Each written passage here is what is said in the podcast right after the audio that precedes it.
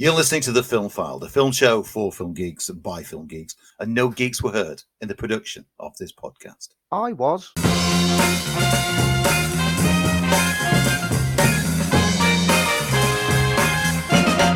Hello and welcome. Yes, it's The Film File, and yes, I'm Lee Ford. I'm bloody knackered. I'm Andy Meakin. He's Andy Meakin, and he's knackered. Andy, why are you knackered? Being the obvious question. You've seen the weather. You've Yes, felt lovely. the weather. It- nice. you say this is lovely. This is hell for me. I Is it? hate the summer. I despise it. Oh, I I'm can't sleep. I hate the heat. I just feel sluggish. I feel worn out. I feel drained all the time. Oh, bring on autumn. Autumn's where it's at. Autumn's beautiful. Autumn's just the right temperature. Autumn's fantastic. Um, but yeah, summer. Oh, okay. I, I don't work well for summer, and I'm I'm really really struggling at the moment. I didn't get to. I finished work last night, got in, and I could not sleep. Didn't end up going to bed until well until the birds were singing outside the windows at five a.m. Right. At which point it's too the sunlight's too bright that I couldn't get decent sleep. This is why I hate it. Oh, right. You don't have enough hours in darkness of the night anymore over the summer. And you are a creature of the night. And that short amount of time that I can manage to sleep for has now been completely disrupted. So basically, for the rest of the summer, I don't sleep. I did well last year. This time last year, I was in Banbury. It's been it's been a year since I went to Banbury. Oh, is it? Yep. Blimey, that's fun. And good thing about hotel rooms is the curtains are they're basically sheets of concrete. Yeah, it's industrial strength curtaining. Um, a nuclear blast apparently still wouldn't register through the curtains of a Premier Inn. Yep, pretty much. It's a Uh, fact. so- it's a, it's a genuine fact because uh, you know there was times that I woke up in the hotel room in Banbury thinking like, oh, it must be early morning, and I've opened the opened the curtains and like basically it, it's like a scene from Dracula. I just like dissolved to dust as the sunlight struck me because it was halfway through the day. But yeah, I I don't like the summer. What I what I do like though is something that I just did on a whim yesterday, Oh, and can, can you mention I, it? I shall be sharing with everyone on uh, the YouTube channel during this week. Uh, well, you know how I ne- I'm so intrigued. you know how I don't listen to the podcast once I've edited it because I've I've listened to us talking multiple times through the edit, like in constant repetitive moments. So the last thing that I want to do at the end of it is go, I'm going to listen to the whole thing through, and I, I rely on you to like send me the message once you start listening to it. Going, in. there's a bit of dead space for about 50 minutes. Like, oh, I forgot to there's, upload there's it. no part two. Well, I came up with the idea of cherry picking episodes and listening to them Okay. and recording my response for the YouTube channel. And I've recorded yesterday on a whim while Kerry and the kids went to see Guardians of the Galaxy 3. I just sat down, opened up a video recording, set my camera up, and started playing episode one and pausing it every now and then to talk about what we were thinking back then, um, what was going on, and just make little comments on like, you know, how the show's evolved since then and the things that like on that first episode didn't quite work, but we kind of had the foundation for. And it was interesting listening back through. It's really interesting. Um, it'll be going out on the YouTube channel probably around about the same time as I drop this episode. So feel free to pop over to our YouTube channel. I'll put the link in the uh, description of this episode and uh, check it out and see see how I respond to those early early days of the podcast. It's it's interesting because what I do when I'm listening back is I go. It, it's funny how you know your own syntax, and it's almost to the sense of I know what words I'm going to say or what kind of phrases I use because I, can't remember what we've done as soon as we've recorded it, and I'm going. Um, you know, I'll say. Um, haven't seen this for I'm going to say donkey's years because that's my syntax. It's Yeah. really odd prejudging myself, knowing what I'm going to say because yeah, that's how I say things. Yeah. I understand what I mean. So um, I'm going to be cherry picking episodes from throughout it, and maybe once a month do one of these because it literally only took me three hours to put all put the whole thing together because it was basically the playthrough Right. of it, and then I I haven't really edited the video down that much. I wanted to keep my my responses to it quite raw. I didn't want it to feel that I've then over engineered and over edited my response to something, which the whole idea is supposed to be my natural response to hearing what we were talking about and how we interacted Has, has it changed much? you know what? The, the show generally is pretty much the same structure. Right. That was the one thing we we were quite insistent upon when we started that the that it wasn't just the ramblings of two middle-aged film geeks. I mean, it still is, but um, yes.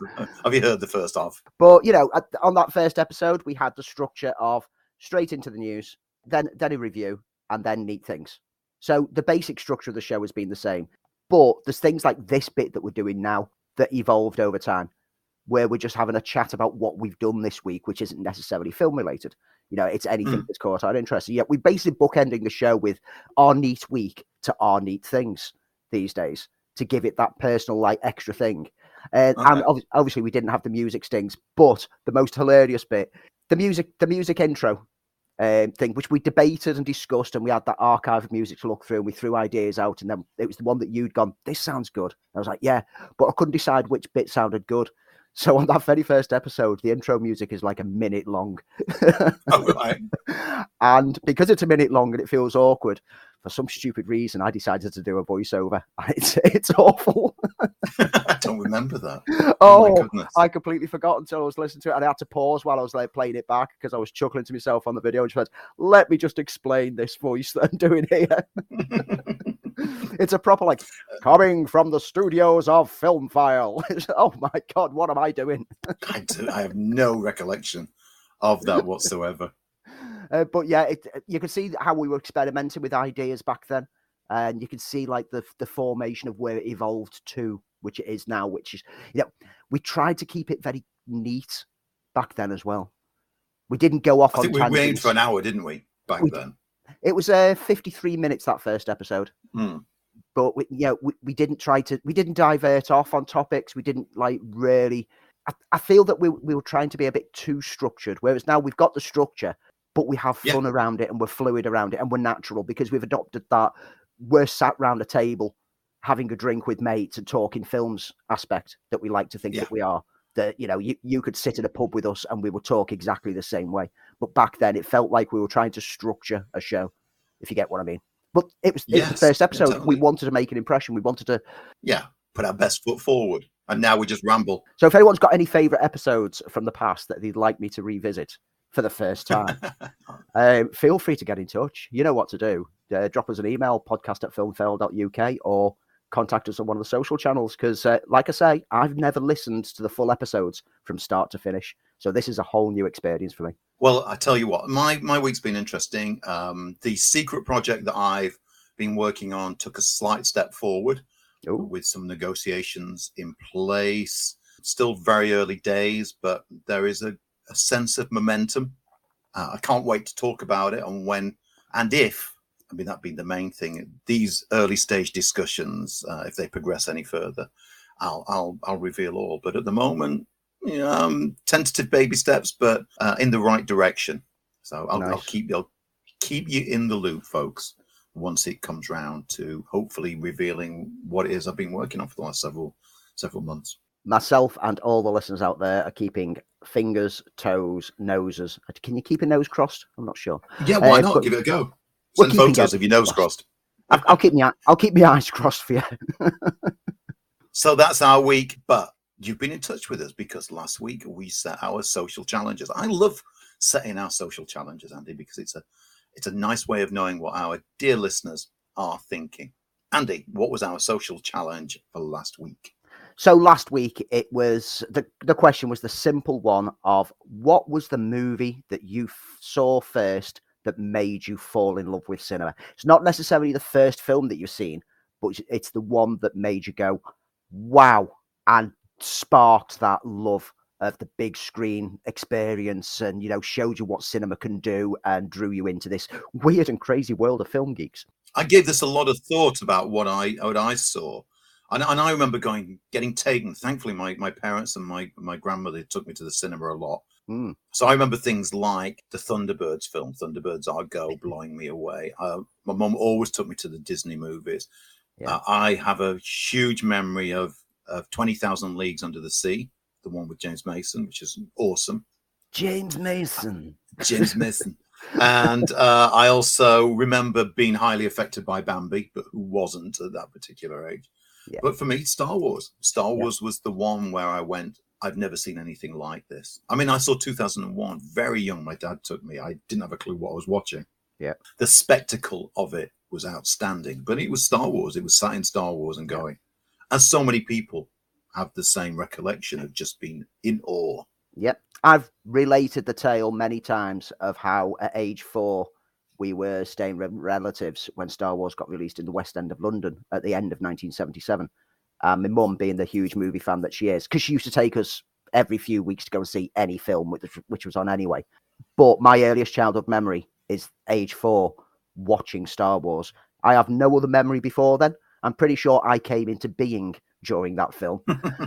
and as a result, that film having such an impact on me at such a young, young age woke me up to the magic of the big screen. And from then that point, I mean, you know, I was born at that right time that all my defining childhood years were watching films such as Superman. I, I believed a man could fly as a five year old. Oh, yeah. Um, Close Encounters of the Third Kind. I saw that at the age of five or six. E.T., yeah, Indiana Jones, and all of this, like that great era of like the 70s to the mid 80s, where there was so much pushing ahead of special effects technologies, whilst at the same time on ho- at home, I was getting the pleasure of all the older 60s to early 70s films, like your Harryhausen animations, etc. You know, I got to see Clash of the Titans on the big screen, but I got to see Jason the Argonaut on the small screen and loved Jason yeah. the Argonaut even more. Star Wars is the one that kickstarted it, but that whole era of my childhood awakening really showed me the diverse mix of films that can be presented to you on the big screen and made me into the film geek that I am today. That's us. What about our listeners? Uh, Lindsay Story, who's a regular contributor towards the answers. Um, it wasn't one I watched at the cinema as I was too young, but I watched The Lost Boys when I was about eight, and it's been my favourite ever since. I think that's when my obsession with film started. That's an interesting choice as an eight-year-old. yeah, I, I, can see that being, you know, that Lost seeing Lost Boys at eight would be similar to say watching Salem's Lot around like the, your childhood, like me and thee did. Mm, interesting. That yeah. same kind of impact of like, here's a vampire film that isn't quite the same as other vampires that I've heard of. Uh, Stephen Blaine Young, I believe it might have been Jumanji at the pictures. Went to see it at the kids' club in the Odeon in the 90s. Really made me sit up in my seat. Carl said, Up. It was the first time in a film that he's cried. He had seen many other films through his life, but that was the first film that really, really hit him. Oh, that's interesting. Yeah they find you these films not yeah. often you find them john who i urge people to check out his youtube channel at old man chimes uh, he's on all social media as old man chimes uh, a, a, fellow film buff and geek but with very different tastes than what i have it's one that got him into film. Eraserhead and that doesn't surprise me at all knowing john. Um, it's the strangeness and abstract nature of it and he was about 12 years old when he encountered that film and it's changed his life I can forever. see it make an impression. John could write theses on Derek Jarman films, which are seven and a half hours long. Uh, he's that kind of film goer. And very often there'll be a film that I'll walk out of going, that was pretentious garbage. You're going to love it, John. on the flip side, he'll come out of like a generic action film and go, you'll enjoy that, Andy. It's like, we know each other's tastes. Okay. My mumsy said The Wizard of Oz. Um, we've re- related this tale before that she could never remember what the first film that she watched was, but the one that wowed her was Wizard of Oz because that changed from black and white to color. Couldn't believe it was true, having lived with black and white on TV. And even when you've been to a Saturday children's show, they were never in color. That was the first time that she got to see that vivid door opening after she lands in Oz. And all of a sudden it shifts to Technicolor and glorious Technicolor at that. Uh, Janet Melling, Grease, although it wasn't the first film she'd seen, I know it wasn't because she went to see Star Wars with us. Um, it was the one that she realised how amazing it was to watch a film at the cinema. Yeah, and I can remember. I can remember watching Grease on the big screen, and I I love Grease as a result because I was at that early age. Do you know why I remember Grease? Because there was a trailer for Superman the movie with it. And that was more important to me than seeing Greece. Big Orange Mushroom over on Mastodon said probably skinny and fatty. I was really young and it made an impression on a more emotional level, Bicycle Thieves. Okay. Oh, Bicycle Thieves, absolutely. Skinny and fatty, I had not a clue. Um, Aussie at Mastodon World. When I was growing up, The Matrix and Fight Club blew my mind and helped direct my taste in movies for years to come. The thing that set me on my current path of cinephile was probably Parasite or maybe The Party's just beginning, which caused me to realize how much I loved movies despite not watching them very often. So I set out to increase how many I watched. And I get that There's, you know, you've got you've got the ones that sparked your interest, but then you've got the ones that made you go, "I've missed out on so much." Like a few years ago on the podcast when we were doing the films that Andy's not watched um, as a regular feature, and that was me Yeah, yeah. realizing that I, I really need to expand my horizons a bit with these films that people say are classics. Over on Twitter, Stevie Dan 1969, Jaws. It was gripping stuff for a five-year-old me. I didn't even know what a shark was back then. And it said that also said that his three favorites as a child were Jaws, Grease, and Star Wars, which I think I can completely, completely understand and relate to. Yeah, perfect. Perfect. So, an interesting range of responses uh, of varying ages contributing different selections there. One thing that it got me thinking of as well is those early times for people like me and you of watching films as a child. Do you remember when cinemas used to do little shorts before the main feature? Yeah, I do indeed. Um, And there would always some random like filmed with a camcorder in someone's backyard. well, I do remember a film, Gawain and the Green Knight, Mm, by director Roger Christian, who was the art director on Star Wars, and that ran with Empire Strikes Back. Yeah. I remember uh, a- a classic. It's a, it's a very classic story about a kid who gets a rocking horse, and Mm. he he predicts the uh, when he's on the rocking horse, he predicts the, uh, uh, the the race winners. I remember that. I remember it being really spooky, but it could, for the life of me, couldn't tell you what film it was with. Yeah, yeah. I mean, Monty Python always used to have little um, little films that went out with it as well. yes. It, it's just a, a bygone thing of a past age because now in this day and age, your short filmmakers they can get picked up on Bigger various streaming YouTube. services. Yeah, get on YouTube or you can do like on subscription services like Mubi, etc. We'll have shorts. There's even Shorts TV subscription service to allow new filmmakers to showcase their talents. But back then, the only way that you could get a short film seen was to get it tagged with the beginning, Mhm. a beginning of a major feature. And the bigger feature that you could get tagged to, the better chance there was of you generating some interest and some uh, credit within the industry. What a what a Yeah. strange time we come from. It is double features as well. I remember double features. Double features. Yeah, and there was always some odd choices as well. Yeah. So I remember, I remember a double feature, and and who planned this? I'll never know. Kes and the Magnificent Seven. I mean, yeah, the, the double features sort of like really didn't make sense. It'd always be something like, you know, Salo, Last Days of Sodom with the Rescuers. Yes. I remember the Ralph Bakshi film Wizards with the remake of Nosferatu. Who planned that one? It's just random names of films in a hat and just pull them out. It's like, we'll have a double bill Yeah. off. Yay! They'll do. Debbie does Dallas with Bambi. Bambi. anyway, there's our question of the week. What would be your favourite double bill? There you go. It's we'll drop the one that I was originally planning. That's what we'll go with. If you were going to uh, program a double bill, what would it be? Wrong answers would be preferable. but yes, what would your double bill be? You can reach us on the following. Yeah, you can reach us on social media Twitter, Facebook, Instagram. You know, you know what to do. Search for at Film File UK on all social media platforms. You should find us there. Or you can send us an email podcast at filmfile.uk. Okay, so what have we got on this week's show for you? We've got a deep dive into Withnail and I. the classic, and we didn't come on holiday by mistake. We've got reviews of The big film this week, Fast X. The not so big film this week, well worth seeing more than Fast X, Beau is Afraid. I had the little fi- film that landed on Netflix, Asterix and Obelix, The Middle Kingdom. Andy will tell you his thoughts on those three very soon. But before all that, we've got some natter as we talk about the box office and this week's news.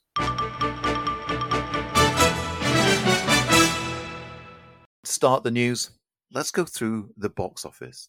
So driving right in at the top spot in the box office in the US is Fast X. It took 67 million this weekend over in the States. Uh, Guardians of the Galaxy took 32.4 million, so still a strong holdover on previous weeks. Super Mario Brothers holds into third place with 9.6 million added onto its total. Book Club, the next chapter, in fourth place with 3 million, and Evil Dead Rise on 2.4 million. Here in the UK, Fast X again, straight in at number one, taking 5.8 million in the UK box office. Guardians of the Galaxy knocked into second place, taking another 2.8 million. It's taken 28.9 million in the UK so far. It's a pretty strong entry for Marvel there. Super Mario Brothers, 544,000 added onto its total. Are You There, God? It's Me, Margaret, 327,000 for fourth place and new release Beau is Afraid, which I'll be reviewing later in the show, 231,000 to take it into fifth place. Fast X's opening weekend worldwide, it was predicted to be around about 300 million. It managed 318 million, a very strong opening. For a film that cost 350 million to make, it might still struggle to completely go profitable, but this is a very good start and it remains to be seen what happens in the coming weeks, whether there's a huge drop off. Guardians of the Galaxy is now up to 660 million worldwide. It's definitely on target for profit and has been having really decent drop offs week on week compared to previous Marvel entries.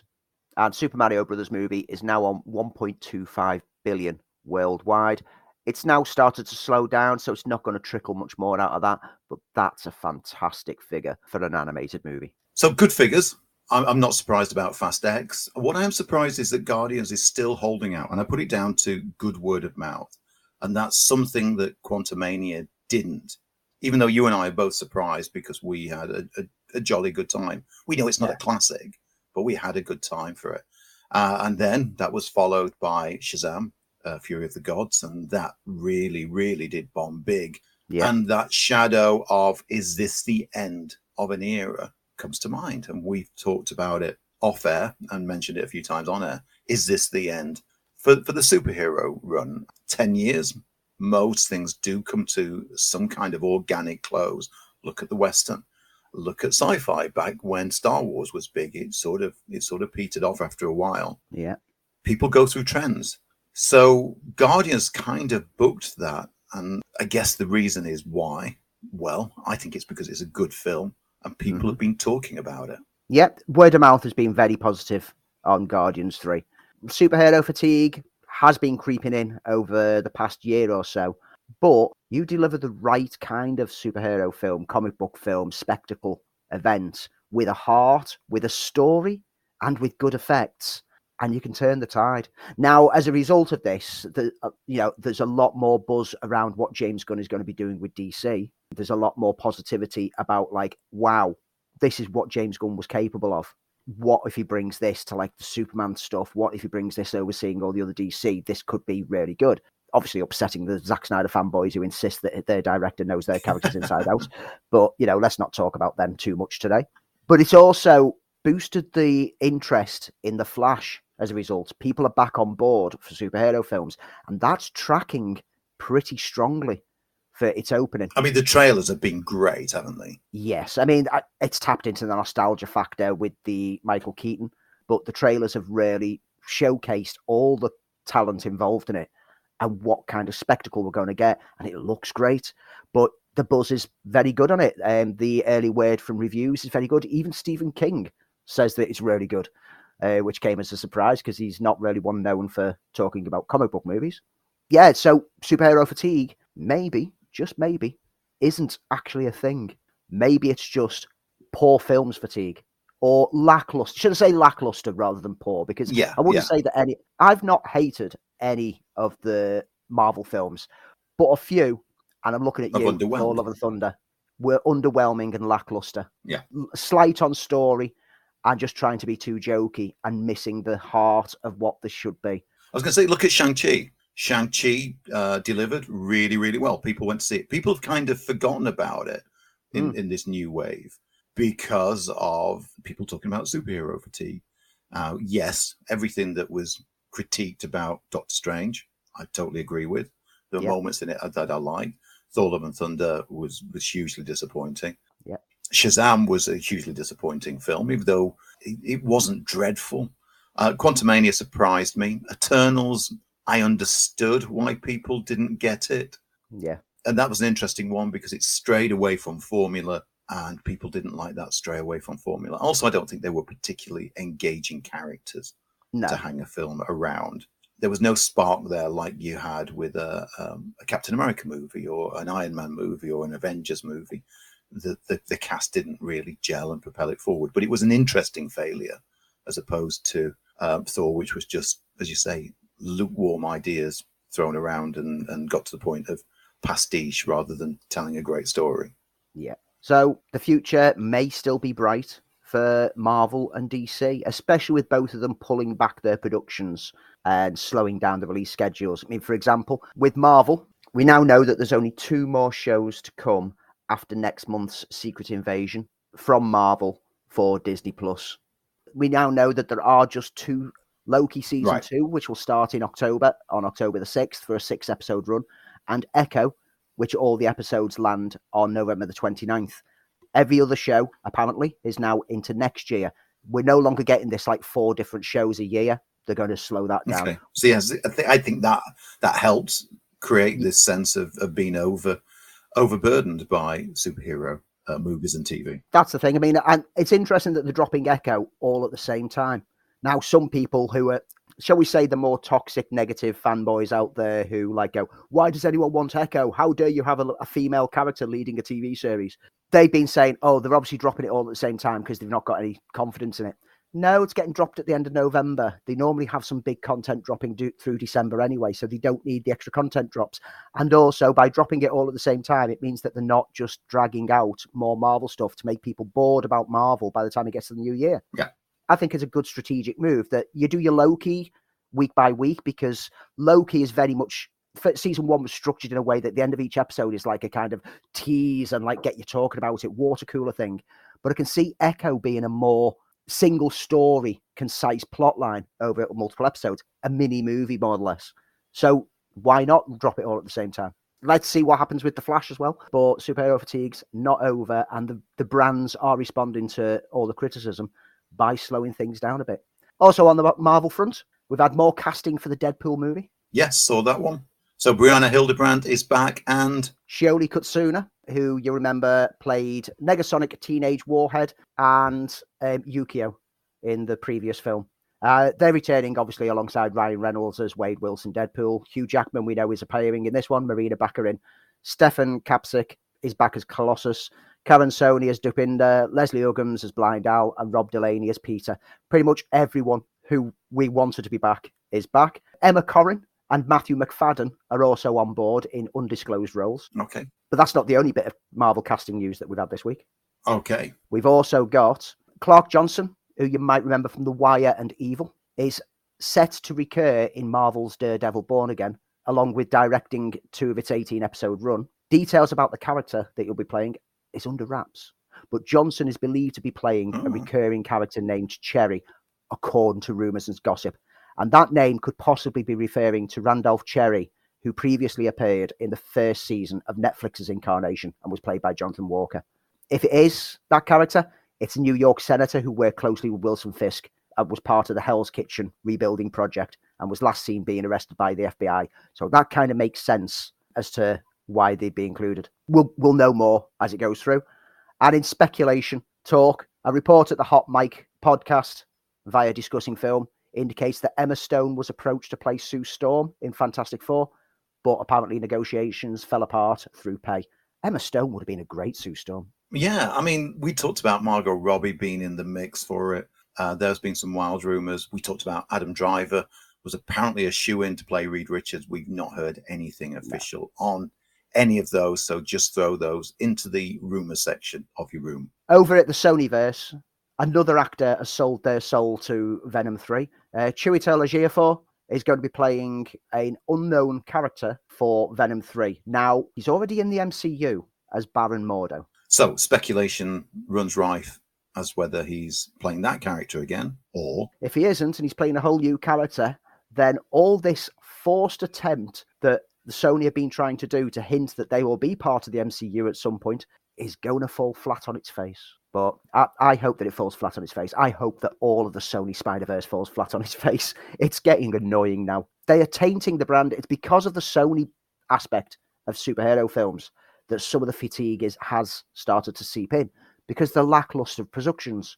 Morbius was terrible. The Venom films have been garbage. And is anyone watching going to watch Kraven the Hunter? Really? These are the blemish that are causing the brand to be the whole superhero brand to be tarnished with a bad reputation.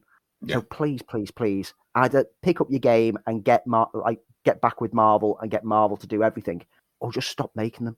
Stop bleeding it dry. So there have been more discussions this week talking about who James Gunn is going to play his Man of Steel. Uh, lots and lots of names have been uh, thrown into the mix. However, James Gunn has had something to say about this. Yeah, there's been a lot of speculation. We've had reports from THR that David Corenswet from Pearl and Hollywood is amongst one of the top contenders to play Clark Kent's Superman. Apparently, had a screen test according to rumors and gossip. Uh, two other contenders who were reportedly up for the role, but identities remain unknown. Uh, so there's British actors Tom Brittney from Grantchester and Andrew Richardson a Call to Spy were also said to be in the mix early on, but they might no, no longer be part of it. At one point, Jacob Elordi of Euphoria was a name that was sprung around, with Lois Lane casting. Rachel Brosnahan from The Marvelous Miss Maisel was said to have been offered an outstanding audition. Uh, Samara Weaving was hinted. Oh, I'd love Samara Weaving to be Lois Lane. Yeah, you've got high high um, expectations for her, haven't you? Yep. Emma Mackey from Death on the Nile was rumoured. Nothing's locked in. There's only one role that seems to be almost locked in and has only has one name attached. And according to reports, Nicholas Hoult as Lex Luthor. Um, he was previously the runner-up to play Batman for Matt Reeves before Robert Pattinson was cast. But, and here's the key thing: James Gunn has commented that because everyone's been like, "Is this true? Is this true?" And he commented initially, "I would not discuss anyone's auditions or any casting rumors. That information is for the actors themselves to disclose before I will comment." And over the past 24 hours, he's additionally commented that he's going to stop responding to questions going forwards he won't be responding as much as he's been doing because he's woken up in the past 24 hours to a multitude of speculative reports. And he said that some of them were f- half right. And if he starts debunking things, people will notice what he debunks and then take the things that he's not debunked and he's not commented yeah. on go, this must be true. And they'll accidentally stumble on the actual secrets that he wants to keep. I, I, think that James Gunn's great in the way that he interacts with the community. When he does his like, you know, I'm, I'm going to be online for an hour, ask me anything, and he'll respond. And it, his interactions are great. He did it round the launch of Guardians of the Galaxy 3. Questions about Guardians of the Galaxy only, and he ignored all the DC ones. I love that level of interaction with the fan base because he is a geeky fanboy himself. Yeah, He's one yeah. of us. He's us. He is. We should get him on the show. But people have been manipulating that good nature in order to try to get him to accidentally reveal secrets. So he's he's stepping away as a result. So all of those names that I've mentioned, some of it may be true, some of it may not. But let's wait until the official announcements before we get too excited. There's some great names in there. You know, I, I don't think there's any names in there that I'd go, nah, I, I, can't see that. Nicholas Hoult as Lex Luthor would be amazing. Yes. Yeah, you know, from when we talked about Renfield, that we both got quite a lot of love for how he's grown as an actor. Well, we talked about him as uh, as a possible Bond. Yeah, so let's let's see what happens. But something's going to get announced pretty soon on Superman Legacy because it is the first major DC thing that will go into production, and the casting is underway. So we will get the official word within the coming weeks, I reckon. So this made us very happy last week. Uh, Beetlejuice 2 is in pre-production, and Winona Ryder has been spotted on the set, uh, returning as Lydia Deetz, who now is the mother. And, and I just love the sort of odd symmetry that Tim Burton's brought to this of Jenny Ortega. I, I just I just like that that symmetry, you know. And yeah. they just seemed absolutely bit of perfect casting. But can't wait, can't wait, can't wait. Said it three times. I'm completely excited for the return of Beetlejuice, as we discussed last week. What I'm not particularly excited for, and this is a bizarre one. So the Pink Panther. mm, I was I knew this would crop up. I, I, tried to look away. There's been 11 films in the Pink Panther franchise, six of them with Peter Sellers, one with Alan Arkin. There was the Steve Martin films, you know, and they've been a mixed bag. I don't think the Steve Martin films were particularly bad. I think that they were okay. The reasonable family entertainment. It's just that they had a big shadow to sit under, yeah. and they couldn't live up to Peter Sellers. And now there's going to be a reboot of the Pink Panther mystery franchise with Eddie Murphy. Yeah, we thought Eddie Murphy was on a good comeback. And a CGI Panther. I, am getting the feeling that someone's not actually watched the Pink Panther and doesn't realize that the Pink Panther is a diamond and the animated element is only over the opening credits and that's it. It's not a character for Inspector Clouseau to interact with. I've got no problem with Eddie Murphy being cast as a Clouseau if they're going to make a version. But please don't add in a CGI panther for him to interact with because you've missed the whole point. Yeah. Has, has anybody said that they're doing a Pink Panther Inspector Clouseau movie? Ah, that's the thing. Are they doing Panther the Pink Panther? Movie? See, that's that's the thing. Is like all that the news reporter said that it's going to be the comedy mystery franchise, Pink Panther. No other details have emerged regarding actors or creatives. Murphy is expected is expected to take on the role of Clouseau, but it's not been confirmed. So yeah, we'll see. We'll see. But as we know, nothing's ever going to live up to particularly the earlier Peter Sellers ones. The latter part of even Sellers' run grew stale. His final one was posthumous. Yeah. And they were using outtakes from other other movies to create a story. Yeah. And then there was the awful one with I can't remember the actor, and he was he was in the old soap TV series. He took over as the son of the Pink Panther. Yeah. And that was really dreadful. There's potential. It's obviously another nostalgia tap to try to jump onto all that is, but unfortunately, this is a nostalgia tap that won't draw in the older audience who remember the originals because they're the ones who are likely Absolutely. to avoid it. And I don't think there's much of a much of a name to carry on um, because if you do have any memory of the Pink Panther just from TV, it would be um, Inspector Clouseau. Yeah, there's not much in the way of brand recognition for a new audience. So we'd heard that uh, Barry Keoghan was in Gladiator 2. Well, now he's not. He's been replaced by uh, the White Lotus's Fred Hechinger. That's all we know. But we know the film is in production right now. Yes, uh, it's a follow up to the 2001 Best Picture Oscar winner, which followed Maximus Decimus Meridius, played by Russell Crowe. Um, set decades later, this story centers on Lucius, Paul Mescal, son of Lucilla, Connie Nielsen, and nephew of Commodus. Fred Hechinger is now going to be playing Emperor Geta in the project. Also hopping on board in recent weeks are May Calamawy, Lior Raz, Peter Mensah, Matt Lucas, and Derek Jacobi will reprise his role as Senator Gracchus, one of only a few returning talents alongside Nielsen. Moon Knight actress Calamawy is playing the female lead in the film and beat out quite a huge amount of competition for the part. Release date next year, November the 22nd. Let's see if it can manage to have as much of an impact as that first Gladiator film did when it just came came kind of from nowhere. Yeah. No one would have accepted a swords and sandals thing would have done something, but it blew people away. Strike update. Okay. So the writer strike continues on. Filming on the Penguin TV series has stalled due to the strike action and picket lines. The Teamsters and local guild members have chosen not to cross the line to continue shooting on the series, so it's caused right. disruption on the running of that. Meanwhile, SAG AFTRA, the Screen Acting Guild, has begun their own voting process for, t- for potential strike action. Voting is set to close on June the 5th before negotiations will start on the 7th. The result of the vote being done in advance so that should the negotiations go wrong, they can call for strike action immediately. Um, these talks are coming ahead of the union's contract expiring on June the 30th. SAG AFTRA President Fran Drescher said in a statement For the first time in a very long time, our member leadership stands in solidarity at the negotiating committee and the national board levels on moving forward with strike authorization. We must get all our ducks in a row should the need to present itself. The prospect of a strike is not a first option, but a last resort. As my dad always says, better to have and not need than to need and not have. Now, the last time that SAG went on strike was back in 2000. That lasted six months. There's multiple issues on the table this time regarding inflation and the same things that we've seen in the Writers Guild demands streaming compensation, shortened TV se- seasons with extended hiatuses, and quickly building on concerns to do with AI and its regulation within the industry. As we know, there's been big discussions uh, in the American Senate this week over AI, and people are actually taking it very, very seriously as I wouldn't say I don't want to go all uh, Skynet on anybody and go, mm. you know, as a threat, but the way that it is going to alter a lot of jobs and a, a lot of people's uh, livelihoods are going to change. We talked about voiceover artists, for instance.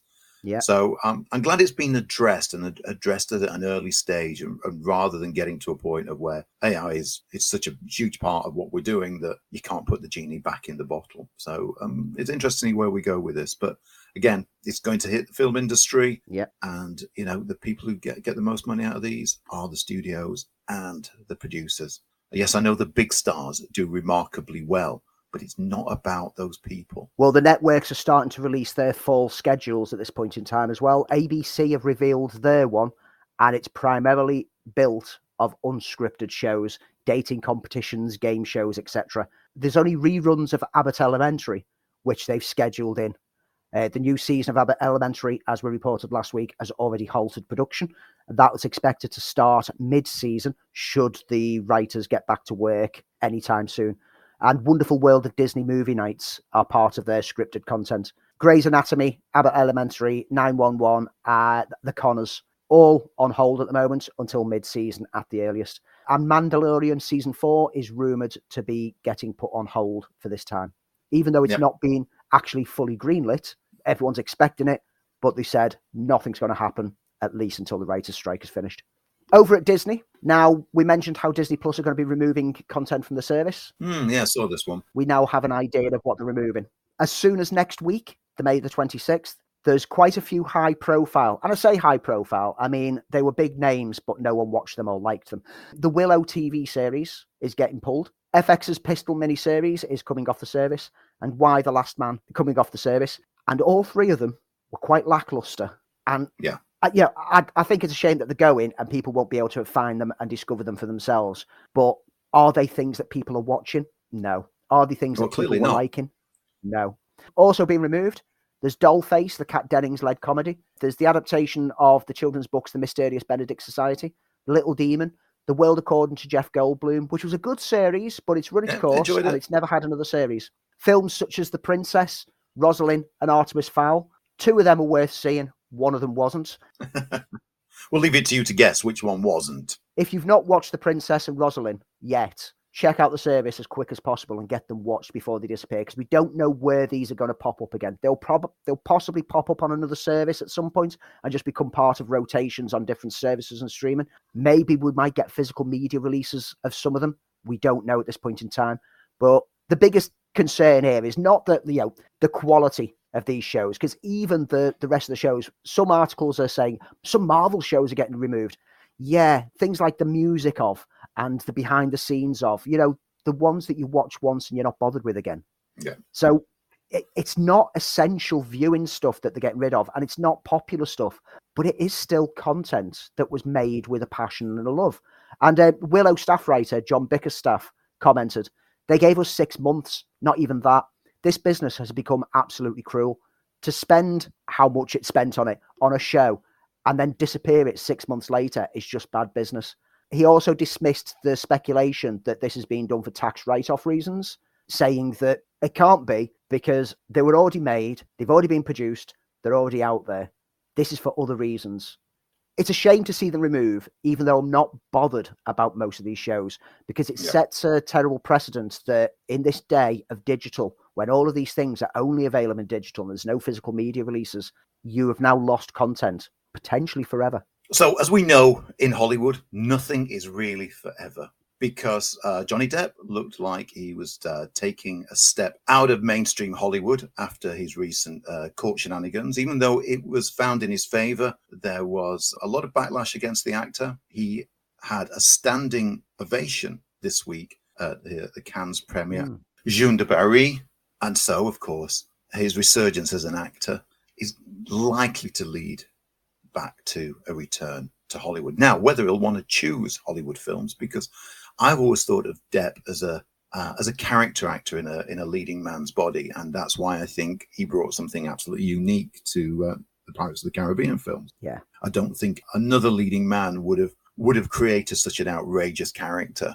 Uh, uh, but I think that that's Depp. So interesting to see where he goes and where he goes next. But um, you know, he, he had his time in court and he won the case. What anybody else thinks, that's what the law says. A quick rundown of some quick news. So, if you like giant creatures, we've got giant alligators on the way from the production company behind films such as 47 Meters Down and last year's absolute treat Fall, which is going to be titled The Bayou, seeing a group of friends crash landing in the waterlogged, inhospitable Louisiana swamplands and get attacked by a relentless pack of alligators led by an alpha female.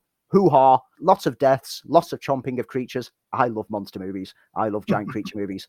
And then I got more excited when Renny Harlin revealed that he's returning to the world of sharks, like he did with Deep Blue Sea, with a film called Deep Water, a survival thriller that will follow a group of international passengers whose plane is forced to make an emergency landing in shark infested waters. I mean, there's no originality on any of these plots. No. But no, you know what? not. You don't watch these films for that. You watch it for the fun. And Deep Blue Sea, when Renny Harlin gave us that, that was, I've got a lot of love for that. It's a joy of a film. It has fun with the whole giant sharks and intelligent sharks aspect. I'm there for that. I'm there, there for Harlan going underwater and having great whites trying to take out audiences again. Mortal Kombat, Tati Gabrielle has been lined up to portray Jade in the sequel to the recent Mortal Kombat film. Uh, Jade from the games is an assassin who's a friend and bodyguard to Princess Kitana. So that suggests that Princess Kitana is going to be a key character as well in this next film. Tron, the third Tron film, which we've been waiting on for hmm, good 10 years, is finally going into production on July the 3rd in Vancouver. Jared Leto is leading the cast. Oh dear. I, th- I think if any if he could fit into any world, I think it's the world of Tron. Yes. Winnie the Pooh, Blood and Honey, that glorious film from earlier this year that I loved so much. I, t- I tried to say that without about to vomit in my I, I know. I know. I, I got the irony. The schedule to begin shooting the sequel this oh, dear. autumn. Story details are kept under wraps, Just having a story. which is quite. You know, I was just about to say the first film had barely any story, so that it's not very hard to keep nothing under wraps, is it? yeah, maybe they could get Jared Leto in it. They couldn't afford Jared Leto. Heck, with the budget for this kind of film, they can't even afford a Dorito. Jackie Chan is reportedly signed on to star in A Legend, which is a sequel to his 2005 martial arts fantasy adventure hit The Myth. He's also reportedly in talks to return as Mr. Han in the Karate Kid reboot that he made back in 2010 with a new Karate Kid film. Whether this is the Karate Kid movie that they've been talking about and saying they're going to go in a different direction than the TV series, this would make sense. Or whether it's a whole new idea because it, uh, there seems to be loads of confusion over who owns the rights to the Karate Kid at the moment, and loads of different projects are spinning off from it. We've had some major trailer drops this week. We had the first trailer for Martin Scorsese's historic crime epic, Killers of the Flower Moon, starring Robert De Niro and Leonardo DiCaprio. A couple of TV series. I was never a fan of this movie and nearly got ran out of our our city. Uh, the Full Monty sequel series trailer reunites uh, a lot of the original cast 25 years on. Never saw the first season, but it looks spectacular, and that is Foundation season two for Apple Plus. And there was also a one minute teaser for Five Nights at Freddy's that landed this week, which sets the tone and the mood, and the video game fans will instantly recognize the design work of those animated monsters that catch you when you're not looking. Prepare to be scared. I finally caught up with the uh, Dead Reckoning, the Mission Impossible trailer. Oh boy, I, I, I can't Oh. wait! I really, really can't wait. Man, that's a It belter of a trailer. awesome. And reviews have started to land for the latest in the Indiana Jones films. And while we know nothing about it so far, the reviews seem positive. So hopefully, it's going to be the great send out. Th- There's various reviews that have come out, and it's hovering. I think it's on 51% on Rotten Tomatoes at the moment. So, whilst it seems that the reviews aren't positive, it is worth noting that this first screening was at Cannes, and your Cannes critics are not necessarily there to the watch a to watch a bullwhip wielding relic of the past. Let's just cast our eyes back to all the people who are hanging on like the negative critics from Cannes here saying that this this isn't very good. Let's just cast our mind back to maybe 1996 when Crash, which became a Best Picture Oscar winner, um, was actually quite warmly embraced at the box office, got booed. Wild at Heart, which was ripped to shreds. The Da Vinci Code, which the crowds loved, and it got multiple sequels. People, Dan Brown's books suddenly went hugely popular again as a result of this film because the public liked it. The critics at Cannes hated it. Inglourious Basterds, which was booed by Cannes, Cannes critics, and Taxi Driver. Taxi Driver was despised by the Cannes critics when it got screened. Anyone want to try telling me that Taxi Driver is not a good film? You know what to I do. love that argument. Send us, send us an email. Genius. We'll shoot you down.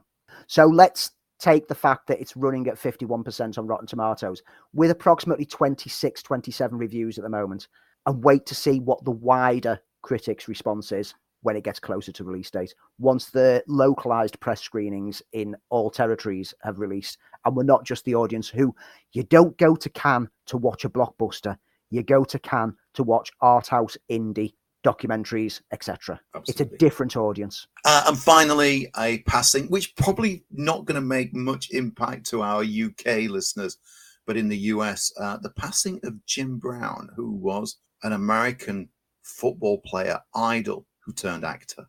Yes, uh, his wife Monique revealed that he passed away recently, age 87, passing away peacefully in his sleep.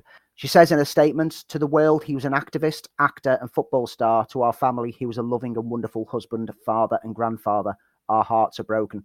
Um, his activism work for the civil rights movement had him under surveillance by the FBI through that peak period of the movement taking place. He was very outspoken, very prominent. In recent years, he caused some controversy when he went to a meeting with Donald Trump, and people said, Why are you talking to him? And he turned around and says, He is our sitting president. You have to acknowledge it. You have to talk to people, and you have to accept that maybe everyone's open to ideas. He was always a very positive force.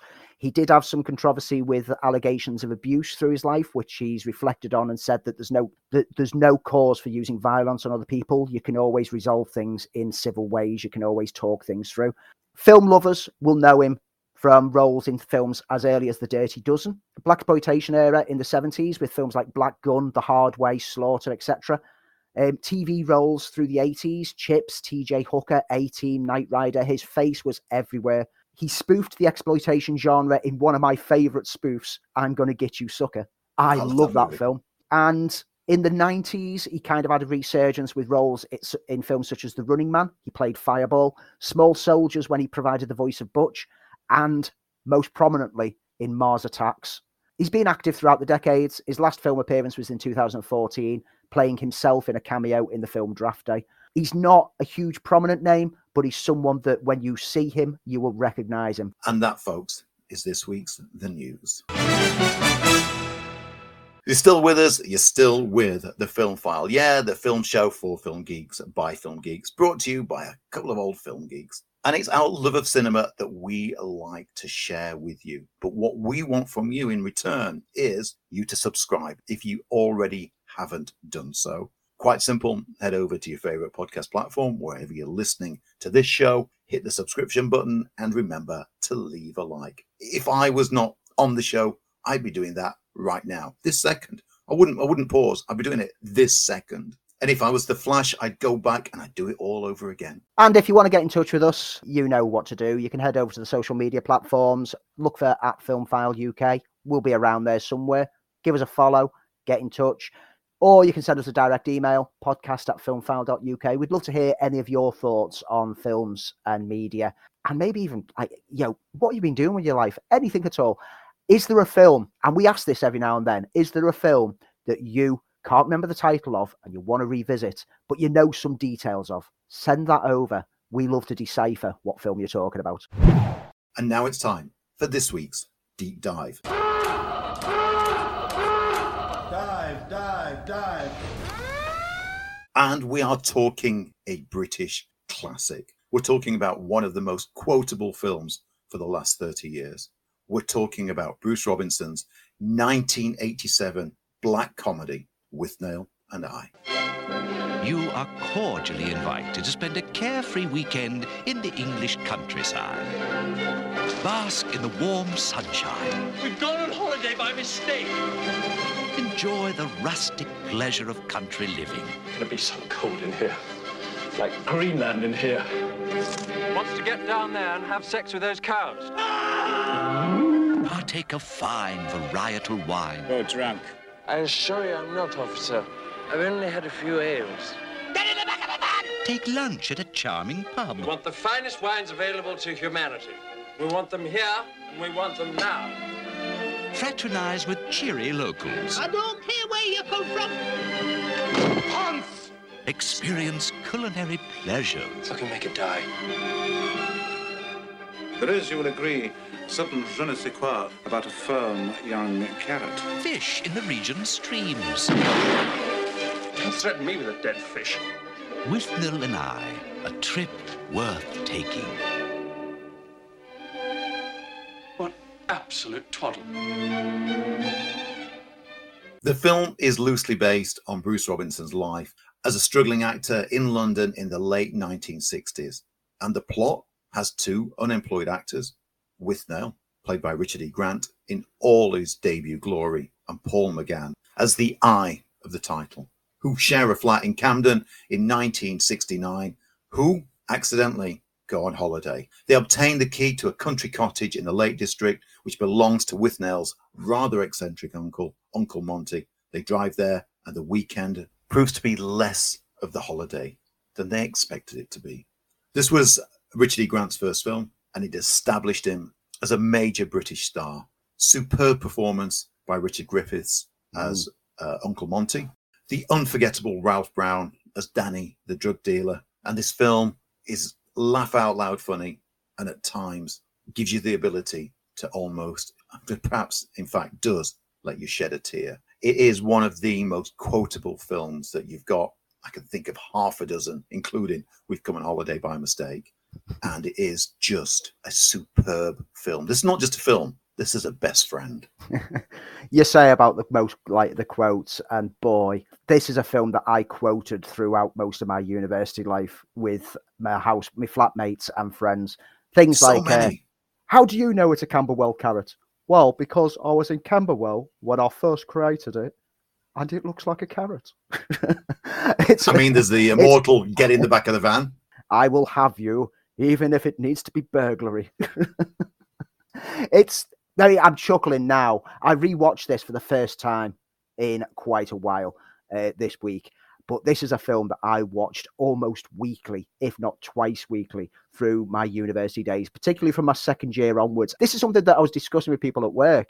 That this is one of those films that when you get to that age, it kind of resonates with you because it's the ambiguity of where you are in your life. With me, it was the second year of university, and usually upon entering the second year of university you, is when you're starting to you're starting to wonder what you're doing with your life, whether you've made the right choices, and you become obsessed with films like this because it reflects on that. It's that uncertainty about the future, a bit of despondency, questioning of whether you're doing the right thing that comes from university life, reflected in the somber undertone of the film, but with a glimmer of hope that maybe for some of us it'll work out in the end whilst getting smashed off your face on a, as much drugs and drink as you can.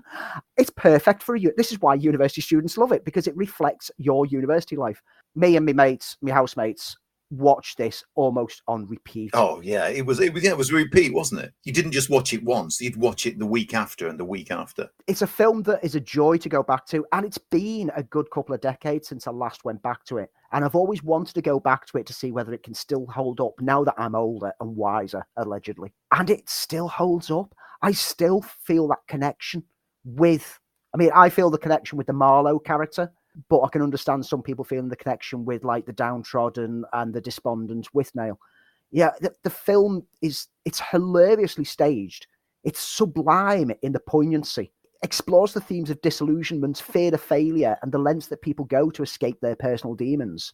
And it's a poignant reflection of the human condition and everything all under that layer of utterly delectable dialogue exchanges that you might not laugh out the first time round. And this is very much like Spinal Tap. Spinal Tap is another film that you can go to for the first time and not quite get what's so funny. But when you watch it again, you get the humor a lot more. And on repeated viewings Withnail and I, just gets funnier and funnier and funnier. The film started out as an unpublished novel by Bruce Robinson, who at that time was a struggling actor.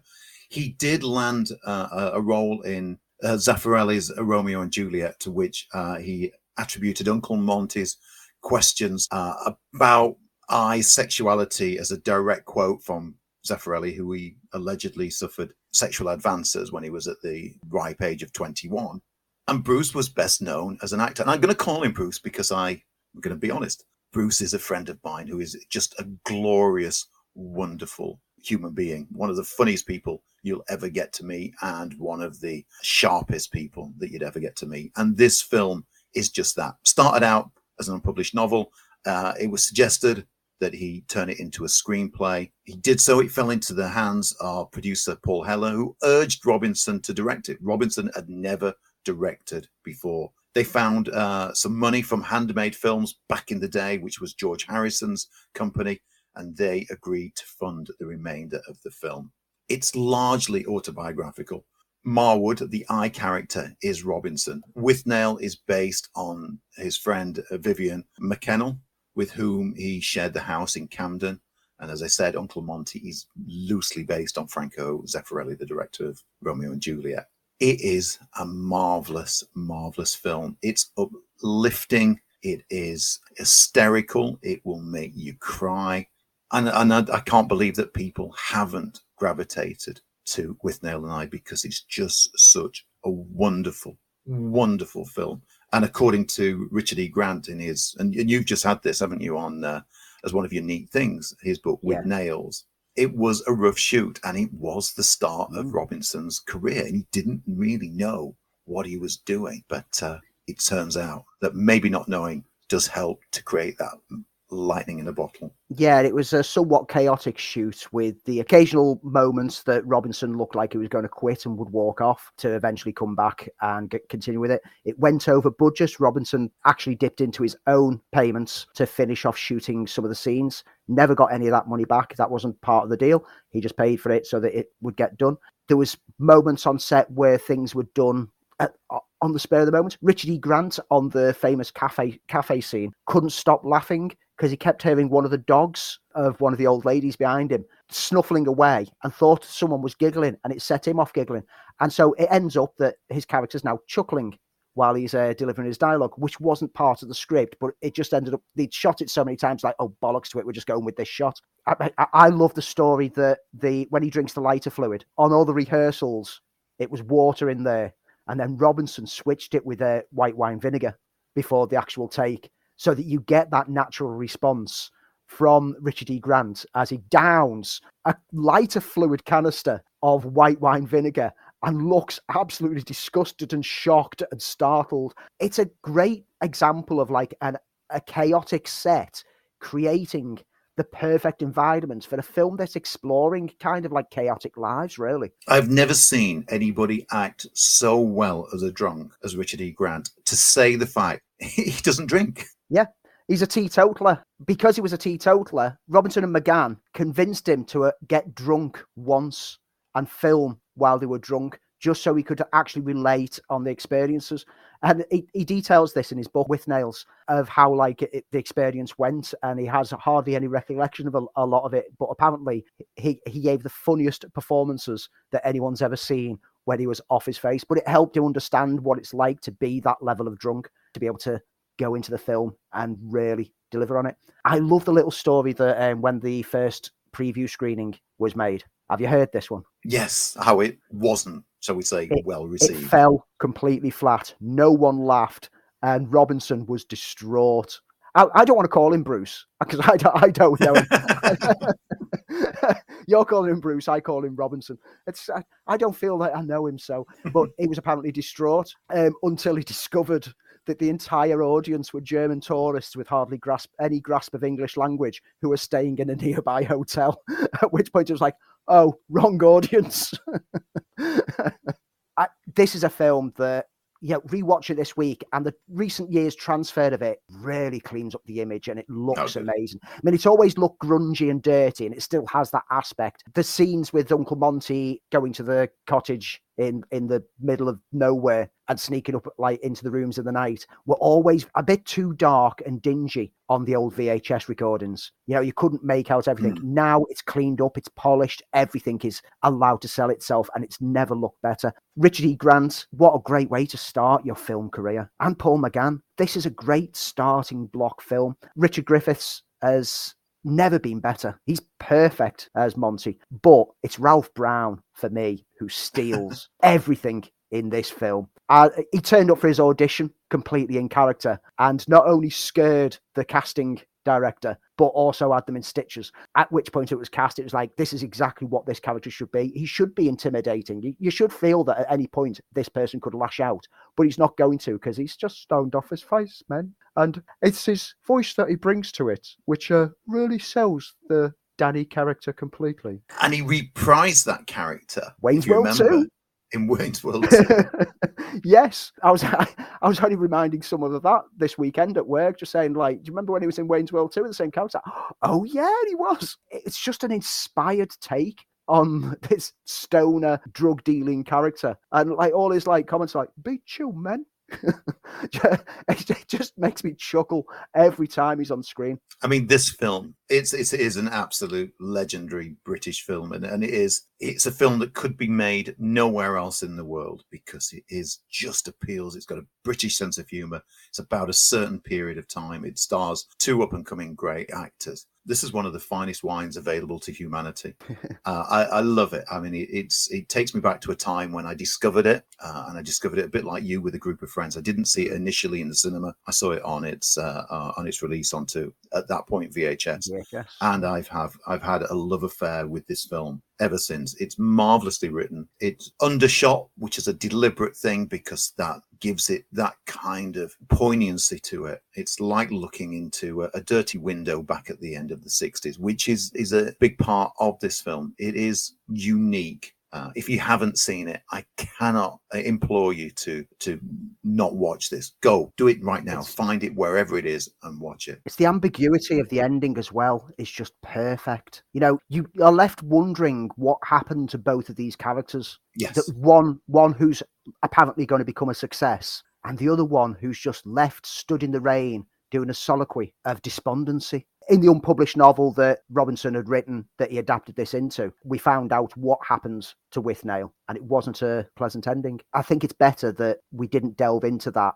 in the film itself because I think it would have left it on too much of a downbeat note. Whereas now we've got that slight sense of hope for the future, the hope that he can claw his way out of the situation the same way as McGann's I did. For those who want to know, the original unpublished novel had Withnail, then going home, taking the rifle that he'd taken from Monty's country home, filling it with wine before pointing the barrel into his mouth and blowing his brains out. Yeah, it wouldn't have had that same point, you see. And we know he's given up because yeah. it's there in it's there in the script. I mean, Bruce Robinson went on to to write some fantastic films, uh, The Killing Fields, of which he, he won an Oscar for. He did the highly underrated How to Get Ahead in Advertising. He wrote Fat Man and Little Boy. He took a role in the rock and roll comedy Still Crazy. But I think it will always be this film that people will remember because it is it is absolutely it's an absolutely gorgeous film. Spoke to Bruce recently. He's working on something. I wish I could tell you what. Uh, I can highly recommend his book on Jack the Ripper, which is a stunning read. And uh, I got to sit with Bruce as he rewatched Withnail after a good 20 odd years. And he went, It's all right, is that? Straight from the horse's mouth. If you want to catch Withnail and I, it's not on for free on any streaming service at the moment, but you can rent it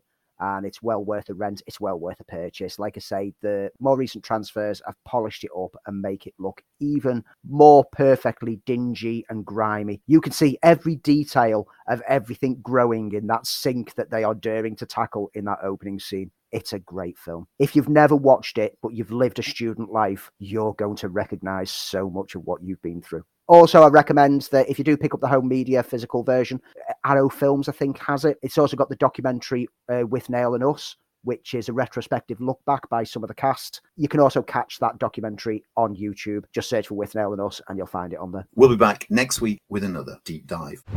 And now it's time for some reviews. I have nothing for you this week, but Andy has, as he's seen three very distinctly different movies. And Andy, start with the big one. It's the one that will be blowing the box office apart. They've been blowing cars up for, well, 10 films plus a spin off so far. That is Fast X.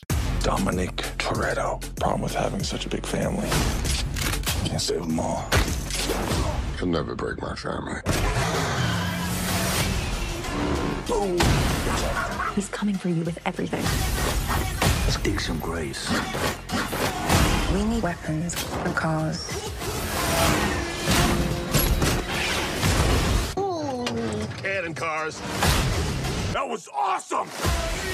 Only Peters, May 19th. The franchise about family, cars, and physics bending stunt work returns for the 10th film, albeit missing the opportunity to call it Fur 10 Us, which has to be a complete oversight. It could have even had the tagline Fast 10 Your Seatbelts. This stuff writes itself. Anyway, starting with a flashback to the safe heist from Fast 5, when the gang destroyed the empire of drug lord Hernan Reyes, culminating in them dragging a huge safe through the streets we discovered that there was another person there at the time, conveniently off camera. That person was Dante Reyes, the sadistic son of Hernan, and now he's back for revenge, many years later for some unknown reason. Toretto and his team are hired by the agency to steal a computer chip in transit in Rome, but when Cypher turns up, she reveals it's a trap set up by Reyes, and his revenge plan begins. As the first part of what was a two part climax for the franchise, but is now threatened to be a three part wrap up, don't expect this to end well, as it's clear from the start that this will be half a film, as it begins bringing back pretty much everyone that we've seen in previous films for the endgame.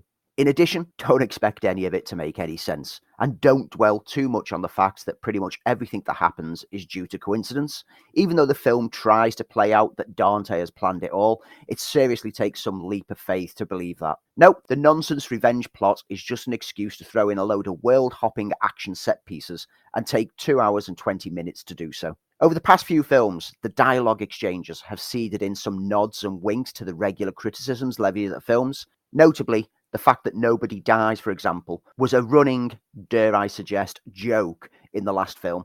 And this film does it once again, thinking it's being wittily meta, when in reality it's simply backing up all the problems people have with the nonsense on display. This whole film is more of the same, although thankfully we don't get a car in space level of ridiculous this time, but we do get a great deal of other preposterous action that really strains credulity. It's an absolute mess of a film throughout. I audibly muttered expletives at a few moments in the film as it gradually bludgeoned me into my seat. By the time the end credits rolled and that much spoiled cameo played out, I was just glad it was all over. That said, there are two things that I particularly enjoyed. First up, John Cena as Jacob. Now, let's be clear Jacob appears to have undergone a complete personality transplant since the last film, as this is very much not the same character. However, what we do get is a typical John Cena character charm and goofiness combined with muscle and skill, and I'm all there for that. Cena demonstrates the screen star that he always seems to deliver, even in the lowest quality of films. And at the same time, another screen presence who always brings something fun is Jason Momoa as Dante.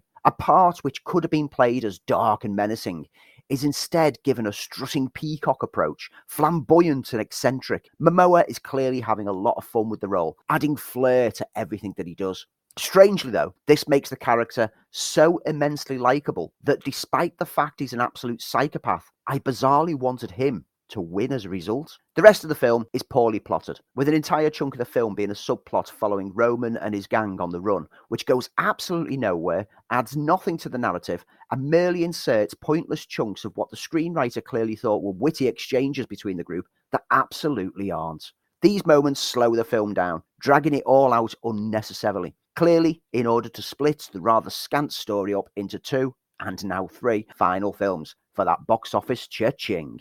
Look, if you've been on board this ride throughout and have been willing to remove your brain and enjoy the spectacle, then this film ticks all the boxes that you expect of fast fun with the family that you want. However, in an era where franchises such as John Wick can play smart and art with the action genre, or Mission Impossible can perform stunts that don't look like poorly rendered CGI. The Fast franchise sits alongside Michael Bay's output as low rent dross in my books, and I'm only sticking around with it because I'm now so far down that rabbit hole that I can't get out. As I've said, as we've discussed all of the Fast and Furious films, Hobbs and Shaw is the only one I've seen, which I thought was entertaining, but uh, um, that was it. I, it, it, was it was a it was a good almost a comic book movie, but I've never been drawn to them. Never been drawn to any of the Fast and the Furious movies, and with that, I don't think I'm going to go back and do a retrospective. So we'll move on. Well, interestingly, with the reference to Hobbs and Shaw, that was our very first review on our very first show. Oh my goodness! Yes, it was. Yes, it was which you will find a retrospective of landing on YouTube this week as I listen to that episode and have my reactions. For the first time, I've never listened to that episode since it went out. So this is me listening to it for the first time. Check it out on YouTube this week. Go and find us on there. I had fun doing it. I'm going to do it again. Anyway, on to the next film. I'm going to lead up to my film of the week. So that means the next film is Asterix and Obelix the Middle Kingdom. So we know that Asterix is the biggest comic book character to come out of France. He's had movies before. Uh, I remember the animated series as a kid. There've been animated movies. There've been live action movies. Does it hold up? You do know where China is, right? Uh, absolutely. Right. Even I know where it is. Emperor of China. Blow her little mind. My name in history has already been forever immortalized. Why does everyone always have to come to us for support? No, no, no. Well, I could go. No, no, and no. Do not go there. I'll show you how we rumble in my country.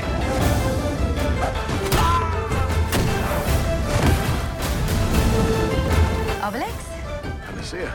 do you not love me? I grew up reading the Asterix and Obelix books. I've devoured every one of them through the decades, and I still pick them up and revisit them from time to time now, finding charm and wit in the tales of that tribe of Gauls and their interactions with the world around them under Roman rule. This is the fifth live action attempt at the character, this time starring Guillaume Canet as Asterix, who also directs, and Gilles Lellouche as Obelix. And it's a brand new story, not drawn from the pages of the books. Princess Fu Yi, the only daughter of the Chinese Emperor Han Xuandi, escapes the clutches of rogue prince Deng Xingqin and flees to Gaul to seek help in defending her kingdom. Meanwhile, Julius Caesar forms a pact with Deng Xingqin to aid him in taking the kingdoms and controlling all of China. Asterix, meanwhile, is trying to live a healthier life and wants to prove that he doesn't need the potion to be a great fighter. The film, being an original story, merely tries to replicate the usual elements of the books, but without the charm and fun that they usually contained. Thus, we get an encounter with the pirates, we get Caesar arguing with Cleopatra,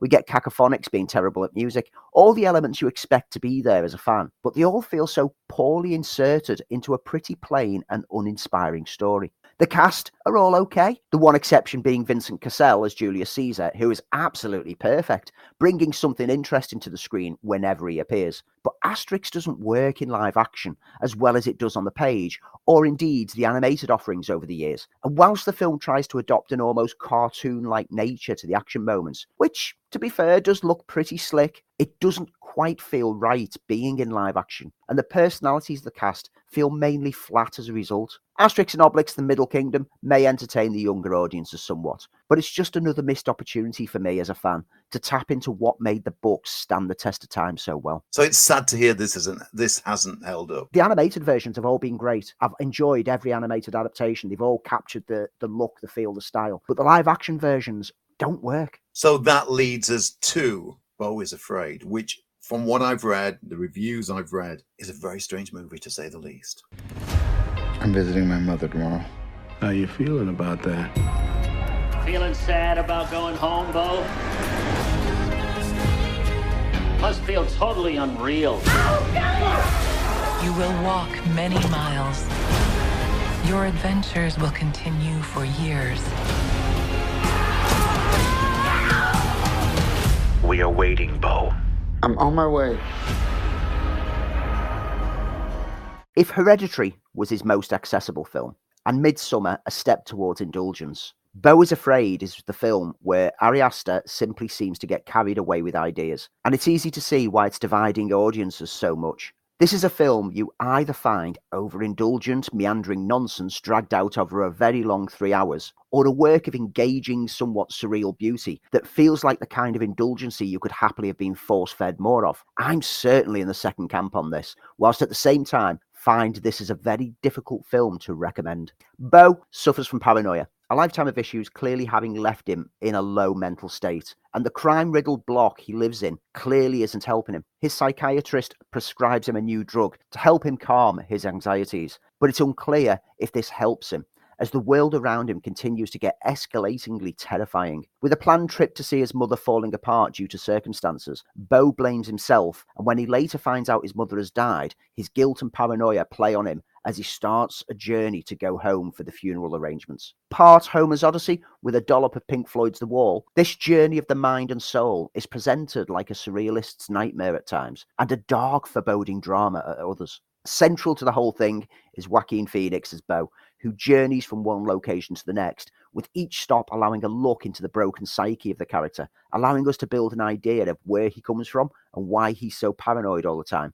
Phoenix is engaging, pitiful, and mesmerizing in the lead role, serving the sometimes darkly humorous tale with a physical performance that shines throughout. By the final act, after multiple scenes have set up what we believe to be Beau's reality. It is all given a fresh perspective and leads to some ambiguity as to what was real and what was simply just Beau's warped interpretation of the scary world around him. With the new drugs he was prescribed maybe being the catalyst for a vivid waking nightmare that maybe, just maybe, wasn't exactly how we saw it. This is an ambiguous, confusing, and perhaps a tad indulgent tale for Master, and I loved it. The events have sat with me since, and I've reasoned a perspective take on the story which will likely differ from other perspectives. And that's the key thing. This is a film that you can make of what you want, and you can have it fit how you see the world around you, much like how Beau clearly sees the world differently to others. I'm not a huge fan of his work. I think he's an interesting filmmaker which has a very discernible voice, a, a, a real auteur in his work but it, it, doesn't land for me. And I and I tried it. I, I like Midsommar more than I've liked anything else. Uh, yeah. So uh, I'm I'm glad you liked it, but it's just not for me. Is there anything for me over the next week or so? So over at cinemas this coming week, for the younger audiences, there's animated offering The Fairy Troublemaker. For the young and maybe older audiences, I've got my eye on it. The Little Mermaid finally swims into the cinemas this week. Poorly received Hypnotic lands in the UK this week. It has been poorly, poorly received. You could hear the explosion as it bombed at the box office in the US. Yeah, you could feel it around the world. And Sisu also lands on limited release at cinemas. Over on Now TV and Sky, To Catch a Killer lands this week. And also, it was a surprise hit surprised me immensely, but I didn't watch it. Lyle Lyle Crocodile, which everyone who I know has seen it has said, you know what, it was actually okay. So I might give it a shot. I might check it out and let you know. Over on Netflix, M. Night Shyamalan's Old lands this week. It's not perfect by any means. Oh, past an hour and a half. Yeah. Uh, Blood and Gold, which sees a German deserter and a young woman drawn into a bloody battle at the end of World War II. Victim Suspect, a journalist digging into a case of a woman charged with falsely reporting a rape. A pattern emerges. Authorities turn the tables on the victims. And uh, Arnold Schwarzenegger's TV series Fubar launches this week as well. Over on Amazon, Malignant. I had a lot of love for it last year when it got released. And Bed Rest. A pregnant woman on a bed rest starts to wonder if her house is haunted or is it all in her head. So it's all horrors on Amazon this week. And that's not a bad diverse mix for streaming and cinemas over this coming week. And that is also the end. We've come to the end of another show. But if you're a regular listener, you'll know we're going to tell you about our neat things. That's stuff that we've enjoyed over the last week, whether that's a, a podcast, a movie, a TV series, a meal. As long as we find it pretty neat, we're going to tell you about it. And Andy, what's your neat thing this week? My neat thing this week. Now, this week I did something a bit naughty. Oh, okay. This week, I spent money on something that I've not actually got the money for, but it's okay. It's a buy now, pay in 12 months okay. thing. This week, I treated myself to a PlayStation VR 2, and boy, it's amazing. I mean, I already had the PlayStation VR for the PlayStation 4. That was fun. That uh, there's some great games on there.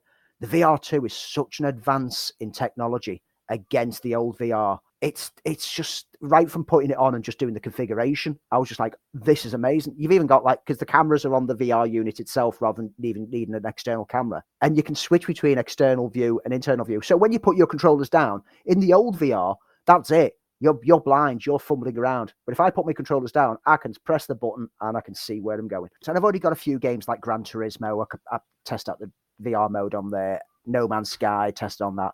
But the first new game that I picked up to really have fun with was a game called Drums Rock. Okay, sounds like me. You're basically a drummer in hell with demons flying towards you, and it's a rhythm game. And you know what? How I like me rhythm games. I like me like you have to hit things in the certain symbols. So the demons are coming towards you. A red demon comes, you have to hit your red drum in VR mode. You have to grab your sticks from behind your back bring them forwards and then hit them in rhythm with it. And there's there's a load of unlicensed tracks, and then there's a few licensed tracks like Black Betty and um, I Love Rock and Roll, for example.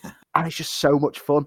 I've been sat there with a VR headset on in the early hours of the morning, just like bam, bam, bam, bam, bam, bam, bam, bam oh, tapping the sticks together, even though you're tapping virtual sticks together, because the new controllers have like a, a, haptic feedback, you can feel the click as they hit against each other, and it makes it so immersive. It's great. I mean, I, as I'm like bashing away at these virtual drums, I'm genuinely feeling like I'm hitting drums. I feel like I'm actually part of a, absolutely amazing band, even though I know I've got absolutely no rhythm in real life.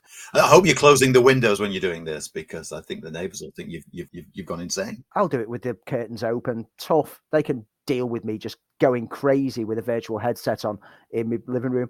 Uh, it's a fun little game. Um, it was only about 15 quid on the store, which is why I picked it up. I've also spotted that there's an air guitar one as well, which works on a similar principle. That's getting purchased because me stood doing air guitar to some like offspring tracks and things like that that's that's it. I'm i'm in heaven. Loving the vr2 it's such an upgrade over the past vr system. And drums rock is a definite definite neat thing. I mean you can throw your sticks in the air and catch them and get a multiplier charge bonus. Or and this is what i'm trying to get now throw the sticks at the drum to hit it and grab it as it comes back up and manage to time it perfectly and get a bigger multiplier bonus.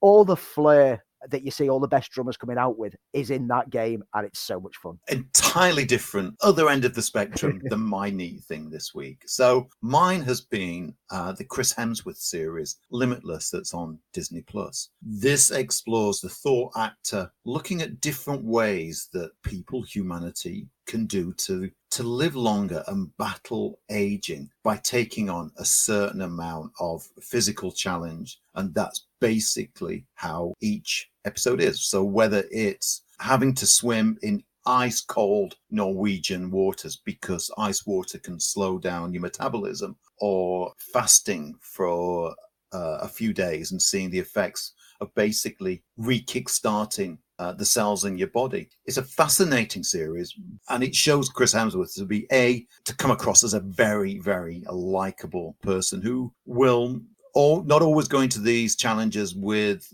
a great amount of courage. One way he had to walk on a platform that was uh, hundreds and hundreds of feet into the air, uh, the top of a skyscraper. But he does it with that kind of Aussie uh, aplomb, basically. And you learn a little bit about your own physiology and you think about the ways as, as those of us are getting older and starting to see slight changes in in the way that we live our life thinking about what can we do to improve our lifestyle um, clearly Chris Hemsworth is in, in peak physical condition, but he's found elements which have been been challenging, including something that's changed his his viewpoint about the rest of his life. A great series. If you don't like heights, if you don't like people put in precarious positions, then this is not the show for you. But if you are prepared for just under a, an hour and a broadcast hour to spend time with Chris Hemsworth and looking at the way that we as human beings can alter the way that we live, highly, highly recommend it. And there are just certain things, and they don't have to be to the degree that Hemsworth's doing it, that you can do to change your own life. And I've, to be honest, taken a couple of these on myself. I'm not going to tell you which one, but I can tell you it's not swimming in Norwegian water. And that, folks, that's it for this week. Thank you, as ever, for joining us right here on the Film File. Remember to tell all your friends, get them involved, because we are the film show that loves the films that we talk about. Big plans for this week, Andy? Anything on? Oh, you've got a big gig, haven't you? Yes, uh, Def Leppard t- literally tomorrow um, from when we're recording this. So by next week, I'll be I'll be all psyched about it. Yeah, I went to the uh, the small uh, show at the Leadmill in Sheffield. A unique way to see a huge band, and it was good to catch yeah. up with my former bosses. Aside from that, Little Mermaid comes out this week. I'm trying to find a slot to fit it into my schedule so I can talk about it next week. And I'm also, and I don't know why I do this to myself. i am five episodes into my rewatch of all the Fast and Furious franchise. You're doing the Lord's work, I'm telling you. I, I think I'm the devil's puppet, more like. we'll see everybody again next week. And Andy, I think we've been here too long. I feel unusual.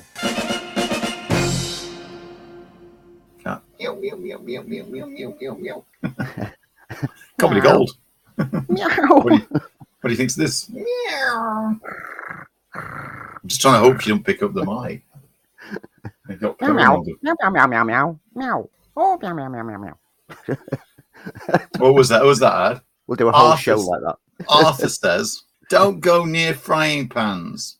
Because you can... oh, oh, oh. Charlie says, "Don't go throwing, don't go throwing tramps into the canal." because they clog up the waterways and decompose. Charlie says, make sure you drop a few tabs before you go down to the park. what I do like, though, um, and I forgot what I was going to say. so that's our week. But what have we got on the show for you this week? On the show, the we have. Yeah, that's right. We've got a question of the week. Let's get all that. Um, you're frozen. You've completely frozen on my screen. You've gone. You've gone. How dare you? In a sultry voice there. Dot UK. Dot UK. Yeah. Sexy Andy Day. So we mentioned this last week, and uh, we were so happy. It made us smile. Uh, Beetlejuice 2 is in production. There's that ice know- I think it's about the same time as last week. Ice cream, ice. I really remember that Eddie Murphy thing. I got an ice cream. I got an ice cream. You can't afford one because you're on welfare. you could write a better script with AIs than what humans have done in this one. I've only seen um, Calvin and Hobbes. that was it. Hobbs, Hobbs and Shaw. Shaw. Hobbs and Shaw is the only one I've seen. Whether that's a, a podcast, a movie, TV series, a meal. Or Camberwell carrots. My neat thing for this week. I'd love to do the whole episode in that voice. I will spite you. I will and you would you. not even